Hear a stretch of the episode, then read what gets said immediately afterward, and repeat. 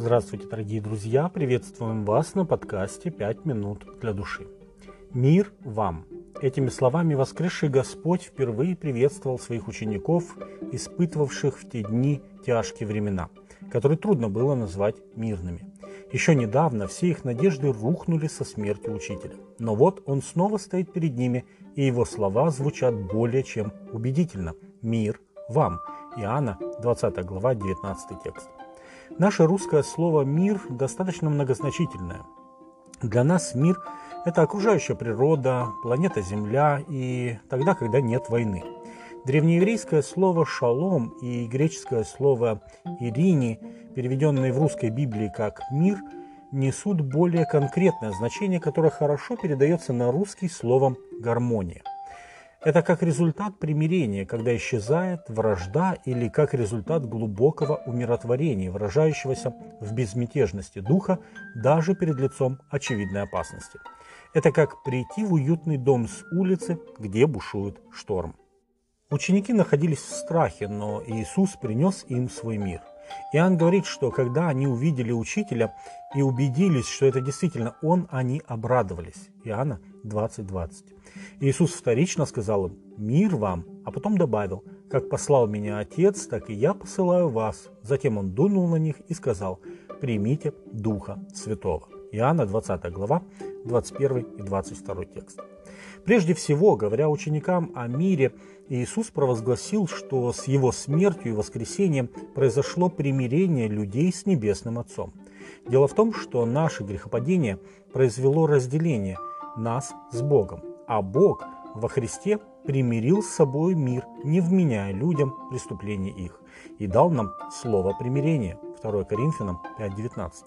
Отныне у нас есть доступ в самое небо. Бог слышит наши молитвы, Он прощает наши грехи. Благодаря Иисусу мы не обречены на вечную разлуку с Господом. Павел наставляет Ефесян: «Бог, богатый милостью, по своей великой любви, которую возлюбил нас и нас, мертвых по преступлениям, оживотворился Христом, благодатью вы спасены, и воскресил с Ним, и посадил на небесах во Христе Иисусе». Ефесянам вторая глава с четвёртого по шестой текст. По сути, привел их в дом к Господу. Павел усматривает в примирении еще и спасение от Божьего гнева. Бог свою любовь к нам доказывает тем, что Христос умер за нас, когда мы были еще грешниками. Посему тем более ныне, будучи оправданы кровью Его, спасаемся им от гнева. Римлянам пятая глава с восьмого по девятый текст. Божий суд грядет на всю землю. Бог отделит праведников от нечестивцев. Праведники будут жить вечно в раю, а нечестивцы исчезнут навеки в огне Божьего гнева. И разница между ними будет в том, что праведники согласились примириться с Богом, а нечестивцы продолжили враждовать против своего Творца.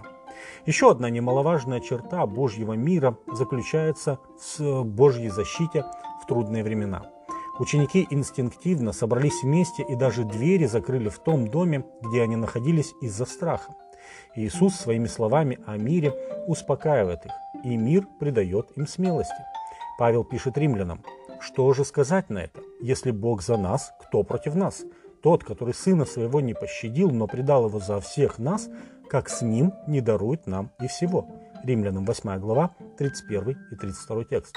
В другую церковь он пишет: «Не заботьтесь ни о чем, но всегда в молитве и прошении с благодарением открывайте ваши желания пред Богом, и мир Божий, который превыше всякого ума, сохранит сердца ваши и помышления во Христе Иисусе». Филиппийцам четвёртая глава, шестой и седьмой текст. Дорогие друзья, наверное, сегодня, во время, когда стресс угрожает нам на каждом шагу, состояние внутреннего мира и покоя представляется нам очень ценным. Иисус Христос может и хочет дать вам свой мир.